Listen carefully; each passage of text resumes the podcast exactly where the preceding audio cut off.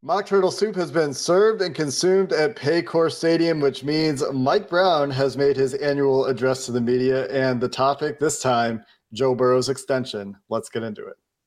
You are Locked On Bengals, your daily Cincinnati Bengals podcast, part of the Locked On Podcast Network. Your team every day.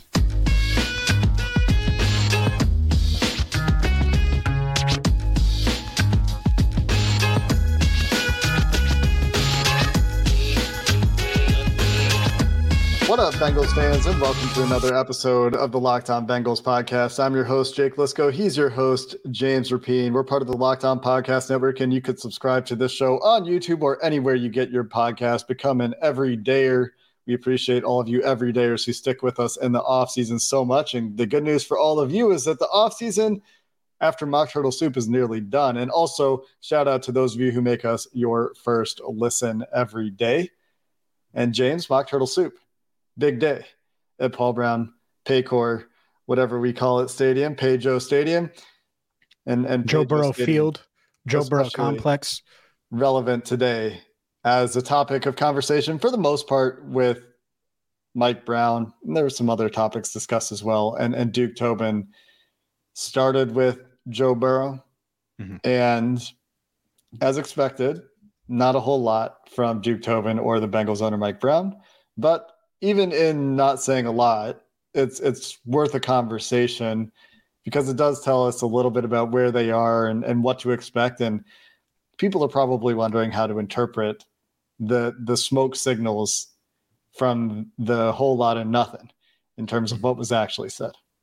Yeah, a couple of things. I, Duke and and Katie, I think of both this offseason, said that it doesn't need to be a pecking order, and yet and I think that's more to hold face, right, and not say, yeah, we got to get Joe done before we look at any of these other guys. But Mike implied that on on Monday, and basically saying like, look, we know the big fish, and I don't think he used the term fish, but we know the biggest of them. And once you get him done and see what size of pie you're giving him, he used plenty of pie references, which you could go a couple different ways: pizza pie, mock turtle soup pie. That doesn't sound as good to me, but uh, I, I, certainly went the pizza route, not the dessert route. And uh, maybe it's because I was hungry and it was lunchtime. That said, I I think that they're the order, and this may seem like obvious that all right, well they got to get Joe done first. But I think deep down they are trying to get Joe done first, and then after that they can evaluate how much they can give T. So I think that's one of the takeaways is Mike acknowledging that that, that there is uh, essentially an order or a list uh, or whatever the case is. And I asked him because he made multiple pie references because of the salary cap and there's only so much. And whether it was referencing Joe Mixon's contract, for example, and, and the rework of that deal or paying Joe Burrow. And, and I said, is this the most pie that, that you've had to, to figure out? You've had so many mouths to feed uh, that, you know, they've never been this good, right? With this many young players in this stage of their career, certainly since Mike took over in, in 1991. And, and so I, I asked him that, and he said, "Look, he used a all of these guys need to, to need to eat, and we're trying to feed as many of them as we can." And, and so I think Joe Burrow is going to be the one that's the most full, and, and then they'll go from there. But uh, yeah, they're they're trying to work through it. I, I think it's I think it's tough, and, and I think that's why Mike didn't want to talk about it and made the agreement with Joe Burrow's agent. And, and that's the other part of this. And I, I do think it's interesting that they both parties agreed hey let's not talk about this through the media. Let, us keep this very business like behind closed doors and we won't say anything. And, and, obviously joe's side hasn't said anything. And i think that's why everyone's sort of in the dark.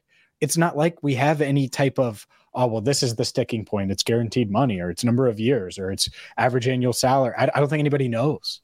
And, and it's because everyone's been tight-lipped yeah, and it does show that there is mutual interest in getting the deal done. I think. I think it shows that there's mutual interest in not letting it become a big story that is, as you mentioned, negotiated through the media. As Mike Brown mentioned, negotiated through the media, something that both parties want to avoid. Uh, workman like approach, as you would expect, I think, from Joe Burrow and his his agent in this case, and from the Cincinnati Bengals. And I mean, the Bengals weren't going to say anything publicly about it either way. Uh, Mike Brown, Duke Tobin, Zac Taylor, go down the list, have all effusively praised Joe Burrow over his career. Same today. Mike Brown praised Joe Burrow again, called him the heart of the team. Obviously, they want to get that deal done. I think the deal still will get done. I don't think that today has changed anything. I think it is likely somewhat imminent. Uh, without putting a, an exact timeline on it, this is around the time of year where we start to see these big deals often get done for the Bengals historically. And if it is going to get done, which we think it will, this would be around the time of year where you would expect to see that happen. Yeah, I I, I agree. I think it's going to happen soon. And the, the biggest I don't even think it's a takeaway, but it just kind of reaffirms everything. They want to get this done now because they know that they have other guys to, to get done mm-hmm. and, and, they want to keep this core together and keep as many of these guys as they can. And so to me, the interesting part is, and they weren't, they won't say it, but I wonder the ideas that they have creative wise to get as many of these deals done as possible. Because it's really easy to say, all right, well, you get a quarter of the pie, Joe, and then this player gets uh, a 15th of the pie, and then Joe Mixon takes a cut. So it allows us to give a little more here and there. Okay, fine. But how creative are they willing to go? And, and, and so that part, the structure of not only Burrow's contract, but the other contracts, I think is, is interesting. The length, the, the money up front, the signing bonus money, like what, where do they go with that? How do they do it? Because obviously they they've used those signing bonuses, Orlando Brown Jr. being one of them, to to give money up front and get deals done. So I, do wonder uh, w- which route they'll go there. But that that's the part of it that you know they weren't going to talk about. They weren't going to get into the weeds, so I didn't ask it. But how creative are they willing to go to say keep Joe Burrow, T. Higgins, and Ja'Marr Chase under contract past their current contracts and current deals? It's not even something they talk about after the deals are done. So no. of course they're not going to talk about it. You know, the last time Duke Tobin was asked about contract structure, he was surprised that anyone cared about contract structure, which I, I thought was. I, I, brought that quote up a few times for the everydayers. He's, he's like, I'm surprised you guys out there even care about the contracts and are looking at them. I didn't know fans cared about that stuff. Uh, but the reason that we talk about it is because it, it tells you a little bit about what the team is planning to do at different positions, and it helps you to project the future. And they're working through details like first two years pay, uh, cash flow for Joe Burrow, trying to make sure that he gets the most money in X period of time or the most guarantees. Maybe they're still waiting for the Herbert deal to happen to make sure that they don't agree to something and then Herbert one ups it and and now Joe Burrow has that tiny bit of FOMO or, or resentment or whatever it might be that that he didn't wait that extra couple of days. And that deal obviously not done for Herbert could be honestly what they're waiting for just to make sure that what they've got yeah. in place and what they've proposed is something that will age the way they want it to age. I, I think that's a really good point because, and this is a theory, right? So, so don't aggregate this and, and tweet at a thousand Chiefs fans because I don't know for sure. But are we sure Patrick Mahomes is happy with with that contract decision? Loses his is arguably his best weapon, certainly one of the best weapons in the league. They did keep Kelce. Chris Jones holding out, loses his left tackle. It's not, it's not like he, he got to keep his left tackle. You better believe he was not happy that Orlando Brown Jr. didn't stick around long term. I, I know that part. Like everyone says 10 year deal. Yeah, you want your guy to be happy though. And and I I think that the Chiefs are going to have to renegotiate that deal sooner rather than later with Mahomes. Um, but maybe I'm wrong. I could be dead wrong on that. But you don't want to get into that spot with Joe Burrow. Mm-hmm. And it's easy for me to say from afar when they're still the defending Super Bowl champs, right? It still works out. That said, I think there's a happy medium where the Bengals can still operate and still keep good players around Burrow, but he also doesn't have a market deal that's just so below market that it's ridiculous. Well, the way they do that is probably making it a four year deal. That's how you avoid renegotiating these quarterback contracts. You go longer than four years, and toward the end of that contract, who, who's next? Like, but Mahomes' Trevor, deal, Mahomes' deal was dated the day he signed it, though. Like, oh, it yeah. wasn't. So that's the difference. Is it? It was always going to age poorly. And, well, and we'll think, see if anything happens with it. But like, maybe that's it. Maybe the the the the taking turns is Herbert, then Burrow, and then Patrick Mahomes is going to see the quarterback market settle this offseason. That's going to be it. And then maybe that's hmm. maybe that's next. Who knows? Next on this show, plenty more to talk about from Mock Turtle Soup. The coaches talked. Some some other topics were discussed with Duke Tobin and Bengals owner Mike Brown as well. And the one time a year we get to hear from Mike Brown. So we'll talk about some of those topics coming up next. Today's show is sponsored by BetterHelp. Sometimes in life, we're faced with tough choices. The path forward isn't always clear, whether it's career decisions, relationships, anything else. Therapy can help you stay connected to what you really want while you navigate life and figure out those tough decisions so you can move forward with confidence and excitement. If you're thinking of starting therapy, you should give BetterHelp a try. It's entirely online, it's convenient, flexible, and suited to your schedule.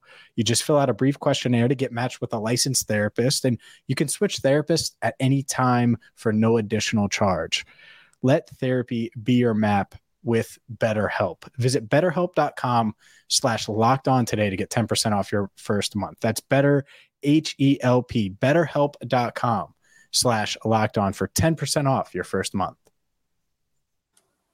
Some other topics discussed in Mock Turtle Soup include Joe Mixon's contract. The coaches have plenty to say about various training camp topics, topics we've been talking about in our training camp previews the last yep. week or so. We're pretty much all discussed by the coordinators and head coach Zac Taylor. But if you've ever wondered what mock turtle soup is, oh, just really, quick, I ate it today. You ate, ate it today. I ate it today, and I have no idea. And it was good, by the way. And and I do want to real quick thank Mike and and the entire Bengals organization for for having us and doing it because it wasn't just mock turtle soup. It was a lovely sherbet for dessert. It was a lovely uh, piece of steak, some mm. salmon, nice salad, some green beans. I mean, it was it was a good meal. So everyone just assumes it's just the soup, which I do want to hear about, but it was a, a really good meal. So thank you. I'm proud of you for eating your vegetables, James. Uh, yeah, man. You know me. Uh, uh, there's there's a lot of meat on that menu. Mock turtle soup, according to this this recipe that I've quickly Googled, is a ground beef soup. It's ground beef, onion, ginger snaps, pepper, lemon, egg, sherry wine, kosher salt, and Worcestershire Worcestershire sauce. Hey, right up my alley. I, I, honestly didn't know what it was. Beef makes sense. I assumed it was. I guess I didn't give it much thought. I was like. I should have. I should have asked you what what you thought it was before. I would I would have said some type of you know I would have said like steak or, or pork or something like that. So the the boiled egg finely chopped, and they mm-hmm. put that in there. That that's an interesting. That's all. I've looked at this recipe before. It's not like this first time. Mock turtle soup such a such a institution for the Bengals. You you look into these things when you cover the team, but uh, you know, in case you were wondering, there you go. I think I was last to to like sit down for lunch, and so at my table, everyone else already had the soup, and then they brought mine out, and I think I was the first one finished, even though I was the last one to get served. Just to give you an idea of of how I can put back some mock turtle soup. So one go. of those people who just goes into a trance and is fixated on the food until it's gone. It was over. That Let's mock talk- turtle didn't that that mock turtle didn't stand a chance, my man. Let's talk about some of the other topics discussed. Let's talk about before mock turtle soup. What about Joe, the other Joe? Yeah, I, I think uh, there's some interesting things there. What stood out to you? similar praise that, that we offered after we yep. found out the full details about what Joe Mixon agreed to. Duke Tobin and Mike Brown both praised Mixon's ability or or approach, professional approach, understanding the situation the team was in, his willingness to work with them, because this isn't the first time the team has approached a player with a proposed pay cut. Typically, it's not the first time any NFL team has approached any player with a proposed pay cut, right? Almost always, these situations result in the player being released. Mm-hmm. 90% of the time plus would be my guess. You you so rarely see deals get reworked like this, where it is he, he got a little bit of a guarantee this year, but it's not like there's like Aaron Jones in his pay cut fared better than Mixon did with his, for example. Mm-hmm. And and Mixon did. didn't do great in this deal. He maybe comes out better than the free market, and we'll see what happens with some of the other running backs out there. But regardless of any of that, I think that it, it's a fair acknowledgement of his willingness to work with them and, mm-hmm. and tells you what Joe Mixon thinks about this team and, and wanting to stay there and, and stay in the environment he's been in and has had success. Yeah, I, I agree with you. And I think it was a wise decision by Joe. Again, you said we're not sure. I would have been shocked if he would able to be able to find this deal right now. Maybe a team gets desperate, there's an injury in camp, and something happens, and they deem you the best best fit. But ask Dalvin Cook if he's excited to still be mm-hmm. out there right now. I think he was expecting to be this high paid player from the Dolphins and just be able to jump to Miami. And well, it's not that simple.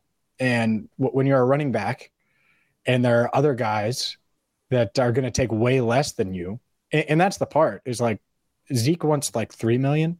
I think Fournette is just hoping to get a job soon. Worked out yeah. for the, the Patriots last week. Like, so it's not just, oh, is Joe Mixon better? Fine, he's better. But would that team be willing to pay what it would take to get Joe versus just take the next guy who might be a little worse, but much, much better value? And so, smart move by Joe. But I, I think it it does show that the Bengals, the culture and the the the way they've built things over the past couple of years that there is maybe a chance that they could get the edge in some of these negotiations a little mm-hmm. bit. And by edge, I don't mean get one up on the player. I don't mean that. I mean if it's 550 in Cincinnati and $6 elsewhere, some of these guys might be willing to take 550 because you better believe Joe Mixon thinks he's worth the old contract. Whether that's fair or not, I just think he had the self awareness to to not leave. So we'll see. But hopefully this this path continues a little bit where you see guys maybe not necessarily take less because I want every player to get as much as they can, but go as team friendly as possible to help other guys stick around because that money is going to help keep someone else in town. You mm-hmm. better believe it. That cap money. I, I don't know who. It could be DJ Reed or Logan Wilson. It could go to T. It might be part of Joe Burrow's deal, but it's going to go somewhere. And that somewhere I think is going to help keep this team as intact as possible. Yeah, you heard whether it was a pie analogy or, or Duke Tobin reference Joe Mixon taking the the hit essentially to to free up some resources mm. because they needed him. And and Duke Tobin said, you know, it's a hard decision where we have to kind of give that essentially an ultimatum. He didn't say this, but essentially that's what it is. It's either it's either take this or or something close to this, or we're gonna have to move on because they needed the cap space for something else they had planned. Mm-hmm. And we know what they have planned. We just spent 10 minutes talking about it. Is Joe Burrow's extension. And then it's also they'd like to keep Tee Higgins, they'd like to keep Logan Wilson. DJ Reader has to be on their mind. Chidobe Awuzie has to be to some extent on their mind. And we'll talk more about Cheeto, who was placed on the physically unable to perform list tomorrow, along with the other players on the physically unable to perform list, and uh, Mitchell Wilcox, who was signed. We'll talk more about that uh, in our next episode. But the the point there is that when talking about Mixon's deal, they clearly have a plan for it. It's not like they're they're doing that just to save money. They they have a plan to use that money right away. And honestly, if they didn't need the cap space, I don't know if they would have even done it.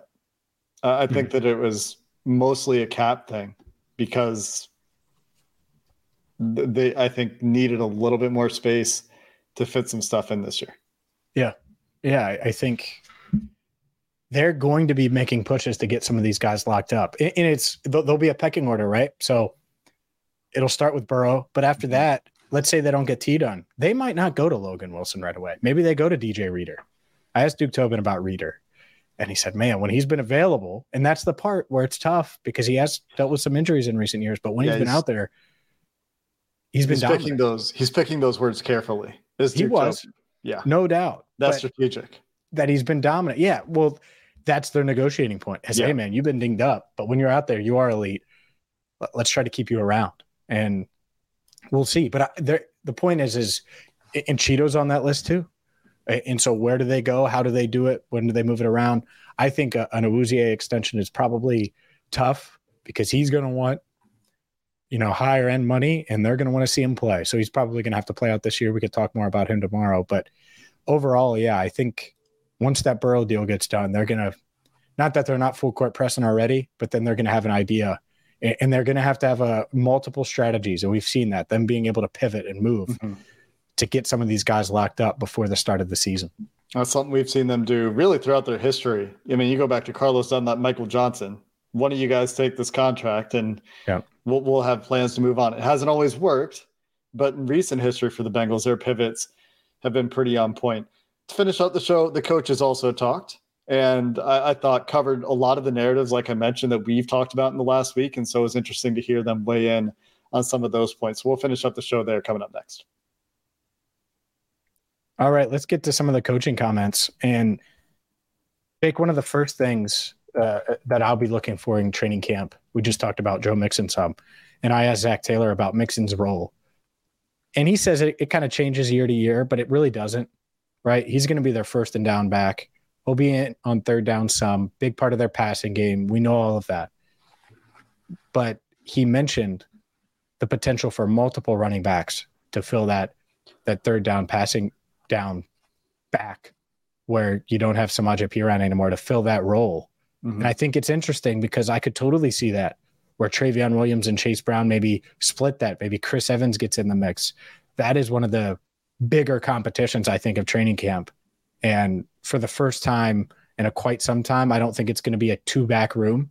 I think we could see at least three backs semi regularly, where Mixon still plays that 55% of the snaps type deal. And then you have two guys splitting the other 45. Mm-hmm. Yeah. And what have we talked about in the last week and really all offseason? On the offensive side of the ball, we've talked about third third down back. We talked about Joe Mixon, of course. We've talked enough about Joe Mixon, I think, and, and the resolved contract situation. We talked about third down running back. We talked about the offensive line. We talked about right tackle. We've talked about the the shotgun scheme, especially since OTAs. And you look at what Zac Taylor talked about, what Brian Callahan talked about, and th- they hit all of those points. And and a lot of that comes. Uh, you you make a great point. The the third down back, a big conversation. One of the big competitions on offense. One of the higher snap count, maybe the highest snap count competition on the offense. And you might be wondering about right tackle. We'll, we'll dive into that a little bit more tomorrow and, and the rationale as to why I'm saying, and I think you would agree, James, the, the, highest snap count question on this offense right now, barring injuries, is third down back. Mm-hmm. And so sure. it makes sense that both offensive coordinator and offensive minded head coach would talk about third down back and say essentially that that is a competition. But I, I also thought that, you know, Brian Callahan talking about the scheme and how confident he is going into the season with where they're at schematically goes in hand with what he told us when we talked to him after the offseason program and how they've spent time living in this shotgun offense, right? And and honing it in, refining it, marrying up the run game and the pass game and the shotgun and and Joe Burrow being healthy. I mean, again, I said this last week. This is the same as last year. We were talking about this is going to be Joe's first first healthy camp, and if that's true, and they're in an offensive scheme that they're really comfortable with, maybe the most comfortable they've been since Zac Taylor's been in Cincinnati with their quarterback that's been in the system for the longest. You know, he could possibly be in a system in the mm-hmm. NFL. These these are things that we've discussed, and it's interesting to hear the coaches talk about them as well. Yeah, it is. And other things that coaches discussed, I'm, I'm, I'm thinking here just to make sure I, I remember all of them. But like the safety room, uh, Lou, I think is very much taking a, a wait and see. Let's see how comfortable these guys are, what, what they're going to do, at least publicly. That's how he he looks at it. I think Duke is pretty confident in the talent in that room, and, and they believe in Dax. They certainly believe in a guy like Nick Scott, adding him and, and the young guys behind those two so that's that's another question, of course. But I don't think the Bengals are as nervous or as worried about the safety room, which I think we've kind of echoed those same thoughts here on the pod. As maybe I don't even want to say national media, but some have said because when you see Jessie Bates and Vonn Bell depart in free agency, I think there are a mm-hmm. lot of mm-hmm. people that would would say that, and, and I, I, don't think they're expecting expecting it to be as big of a weakness as some think.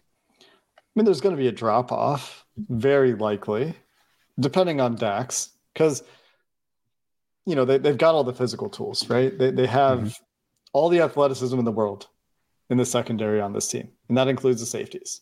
Except Jordan Battle, not not the best athlete, but athletic enough. It, Vonn Bell wasn't the best athlete, and, and he was a pretty good player. Is a pretty good player. Jessie Bates seen as a top five safety in the league by most, so big shoes to fill for Dax Hill, but it's not like he can't. Uh, you know, he's a first round pick for a reason, as we've discussed as well. So will they be a little bit worse? I mean, the the chemistry maybe won't be there the same way that it was for Jessie Bates and, and for Vonn Bell and the, the communication that they were able to do. But, you know, as we've said all offseason, if they live up to their athletic potential and and hit the ground running schematically and figure out some of the the bumps in the road early, then they could be just as solid or maybe a marginally worse unit. And if you're marginally worse at safety, usually that's not a huge deal. And and they're going to be different in other ways too, right? Like they return most of their key personnel, but Lou Anarumo also talked about the the deep edge room that we talked about last week and how they've added players continuously on the edge. I think that there's probably optimism with with Zach Carter as well, who's going to be one of the guys to watch when pads come on in camp and and as the preseason gets going, how he's developed from from year one to year two, and so they're going to be different up front too. And maybe this year they they get up from you know 30th in the NFL in sacks, and and those numbers improved, and t- and and that can take some pressure off of your secondary as well. So even if they are a little bit worse at safety, maybe they're better mm-hmm. in other ways. You know, Cam Taylor-Britt in year two, Chidobe Awuzie, you know, we're we're pretty sure. We'll talk about this more tomorrow. I'm pretty sure he's going to be back pretty soon, judging from the comments that were made uh, on Monday. But there are enough pieces that are secure continuity and and add juice in ways that they were missing it last year. Where this is a broken record, maybe for for the everydayers. It, it's hard to be super concerned about the safeties long term in terms of like season season long aspirations for that group while there may be some bumps early. Yeah. Yeah i think that's the part where you can hopefully limit those the number of those bumps early and, and go from there. But man the, the other thought uh, that i have is brian callahan saying this is the most comfortable he's been with an offensive line group coming in yeah you know and and, and we expect that but and, and it goes without saying but i just i think these guys are really confident they know their talent and they're they're determined now to be good from the jump and not have those lulls because they were good in 2021. They were started five and two, and then they had a couple lulls midseason, and and then finished really strong. And obviously, were a few plays away. I think their your expectation was the one seed, right? And I think that's a lot of people's expectation. I think they know that how how important it would be to get off to a hot start and, and be the class of the AFC, and they feel like they have the team to do it. Yeah, that should be the goal. It's hard. It's a hard division. It's a hard conference. It's a tough schedule. It's a first place schedule. Hard to win the AFC North back to back to back. Is that the one that's never been done? Never been done by any team or by nope. the Bengals. No, never. Never, never been done. So the Bengals trying to be the first team to win the AFC North three straight years is is is the the first obstacle probably, but and we talked about that actually. Is the AFC North the biggest obstacle? Certainly a big obstacle. But yeah, I think number one seed should be should be the goal. It's just it, it, it is a tough division to do it in. And we're almost done with offseason narratives, James. We're almost done. The, the, there's a different form of offseason narrative, I guess, in training camp. I would call those training camp narratives to, to distinguish them from offseason narratives. We're going to sure. be moving from offseason narratives into training camp narratives imminently. The Bengals veterans reporting, perhaps as you listen to this episode, depending on when you listen on Tuesday. And then we've got our first practice. Won't be pads for a couple of days, but still, there will be things to talk about. We'll see, you know, there's there's video of Andrei Iosivas and how his route running has improved from the rookie camp to early training camp. Rookies are a couple days early. So we'll see stuff like that. We'll see how Chidobe Awuzie is moving, how La'el Collins is moving. And those are topics that we still need to speculate a little bit about. But we're about to have football activities, as they say, to discuss, James. We're, we're almost wait. through this long, long long summer into more summer because that's what training camp is. Anyway, we're back tomorrow with more pre camp discussion and then camp kicks off in earnest on Wednesday, and we'll have your training camp updates right here on Locked On Bengals. So until next time, thanks for listening to this episode of the Locked On Bengals podcast. Who Dey, and have a good one.